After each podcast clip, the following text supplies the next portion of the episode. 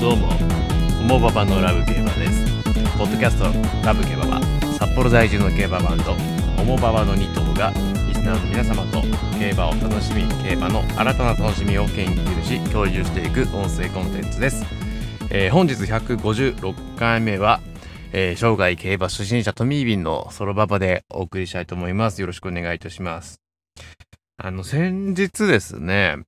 あの、チャキコンさんが誕生日やったんですよ。えっ、と、土曜日なので、何日だろう。えー、3月12日に、い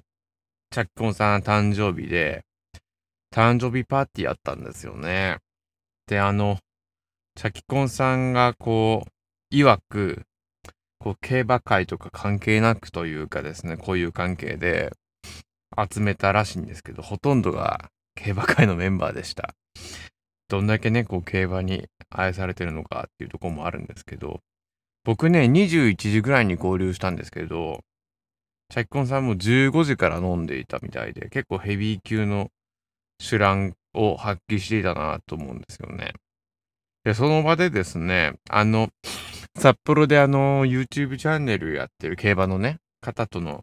コラボも決まりましたので、近々それもお送りできるかなと思いますので、本日もよろしくお願いいたします。今日は、週末に、阪神大商店がございますので、その阪神大商店の名レース、まあ何個もあると思うんですけど、そのうち今日は第44回阪神大商店をお送りしたいと思います。これ、チャッコさんも選んでいただいたんですけど、まあ1996年ですね。えー、どんな阪神大商店だったのかというと、成田ブライアン VS 前のトップガンという、えー、二大巨頭というね、もうね、あの説明していきますと、成田ブライアン、騎乗は竹豊ジョッキーです。で、成田ブライアンは、まあ、これの阪神大商店が1996年なんですけど、94年に、えー、史上5頭目のクラシック三冠馬になります。圧倒的な強さで。で、同じ94年に有馬記念も制して年度代表馬となりで、次の年の95年に、あの、ちょっと怪我で休養をするんですね。で、天皇賞秋で復帰するんですけど、これちょっと全然本調子じゃなく12着。で、次ジャパンカップで6着。で、有馬記念で4着っていう形で、95年はあまり良くない成績ですね。で、この96年の、えー最初のレースがこの阪神大商店となったという、まず、成田ブライアン、滝豊ジョッキー騎乗です。で、対するは、前のトップガン。これは田原正樹ジョッキーですね。田原正樹ジョッキーとこの竹豊ジョッキーのね、対決っていうのもおもろいと思うんですけど、前のトップガンはですね、えー、95年、この阪神大商店の前の年に、えっ、と、菊花賞をレコード勝ちしています。で、G1 初制覇を遂げた、えー前のトップガンですが、次の有馬記念で、えーこの選考を生かしてですね、先ほども4着の説明がありました、成田ブライアンを下して優勝、同年の年度代表馬に選出されました。で、えー96年、この阪神大書店で、成田ブライアンと再度対決という運びになっております。もうこの時点で結構ね、ワクワクする展開だと思うんですけども、えー、前のトップガン、成田ブライアンともに、ブライアンズタイムの3区。で、えー、まあ、片や1994年、片や1995年の年度代表馬ということで、ね。で、ジョッキーも天才竹豊ジョッキー。で、えー、田原ジョッキーも元祖天才という感じですよね。はい。素晴らしい対決になります。で、出走馬は10頭。一番人気は、前のトップガン、単勝2倍、8枠10番です。2番人気は成田ブライアン、単勝2.1倍。もうほぼ一緒だと言ってもいい感じですね。2枠2番です。はい。これもうね、あの、結果知ってる方もね、あの、お付き合いくださいね。何度も見ました、僕。で、コースタート切ったのですね、成田ブライアンだったんですよ。パンと抜け出して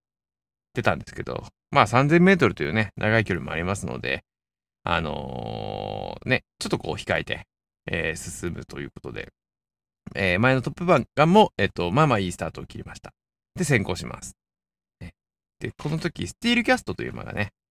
先頭に立っていったんですけども、ブライアンとトップガンは、えー3番手、4番手あたりをですね、滑走する形になりました。ね。で、まあ3000メートル長いんで、ゆっくり行きたいんですけども、えーまあちょっとこうね、同じような位置づけでこう、来ながらですね、最初の1000メートルは結構ゆったりした流れで、えー進んでいったんですけども、なかなかこの前のトップガンもこう行きたがってるようなこうね、感じに見えるんですよ。で、成田ブライアンもね、結構こう首振っててですね、なんか気合十分な感じなんですよね。でね、あのーそのまま、こう、に並走するというかですね、あの、お互いを牽制し合う感じで進んでって、2000メートル通過も相変わらずスローペースといった形で進んでいきます。で、3コーナーでですね、こう、前のトップガンがこう、出るとですね、結構こう、スタンドが湧いてくるんですよね。で、こう、800、700ぐらいなんですかね、メートルぐらい手前で、こう、外からこう、ヒュッとこう、ね、後続を突き放しにかかるんですけれども、成田ブライアンはですね、こう、同じように加速してですね、こう、トップガンに並びかけていくんですよね。で、こそのまま4コーナー入って、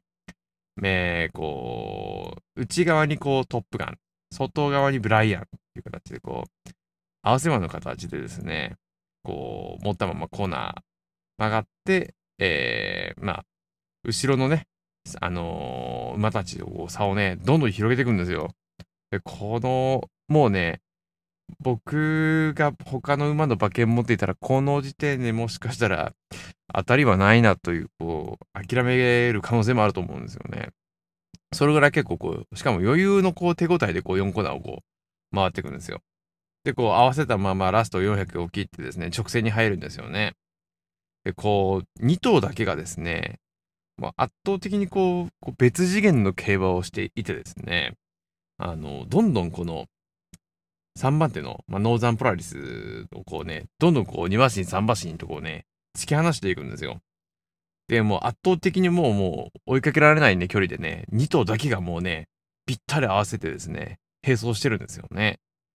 で、もう200とか切ったぐらいでこう、スティック入れたのかなっていう感じですよね。で、こう、最後200とかでもこう、ガンガンこう、入れ替わってですね、もうどっちが勝つのか分からない状態で、もうラスト、こう、トップガンがね、ちょっとこう前出たんですよね。だけどね、こうブライアンも譲らないんですよ。うんで、この圧倒的な2頭のですね、応酬が繰り広げたまま、えー、内側に前のトップガン、外に成田ブライアン、並んだままゴールという形で、えーと、かかなりですね、スタンドが揺れてます。もう非常に面白いレースだったので。で、これ勝ったのどっちかっていうね、ところだったんですけれども、えー、成田ブライアンが頭差で勝利を収めていたんですね。で、後ろの、まあ、だいたい9馬身ぐらい離してというね、大勝利でございます。はい、これあの、2頭だけがこう、競るっていうのってなかなか見ないと思うんですよ。しかもその時の、なんて言うんでしょうか、こう、あの、名馬というか、あのその時に強い馬がね、こう、競り合うっていう状況をなかなか見ないんじゃないのかなっていうふうに思います。僕はちょっとあんまり記憶にもないかなと思いますね。で、あの、レース終わった後に、まあまあ、僕らから見れば圧倒的にこう、名勝負というか名レースじゃないですか。だけど、あの田原ジョッキーがですね、あの、全然名勝負でもないみたいなことを言っているみたいなんですよ。言っていたみたいなんですよね。で、あの理由はですね、あのブライアンが、あの、全然本調子じゃなかったっていう言い方をしてるみたいなんですよね。で、これ、後々あの、えっ、と、なんか、竹豊ジョッキーとかも、うん、あの、本調子じゃないというか、が手綱を通して分かったっていうふうにコメントをしていたみたいで、まあ、あくまで、うんと、その次の天皇賞春の前哨戦であったと。がゆえに、あの、本調子じゃなかったっていうね、言い方をするみたいなんですよ。もう、レース見ていただければわかるんですけど、いや、もう名勝負ですよ、よ、という感じなんですけどね。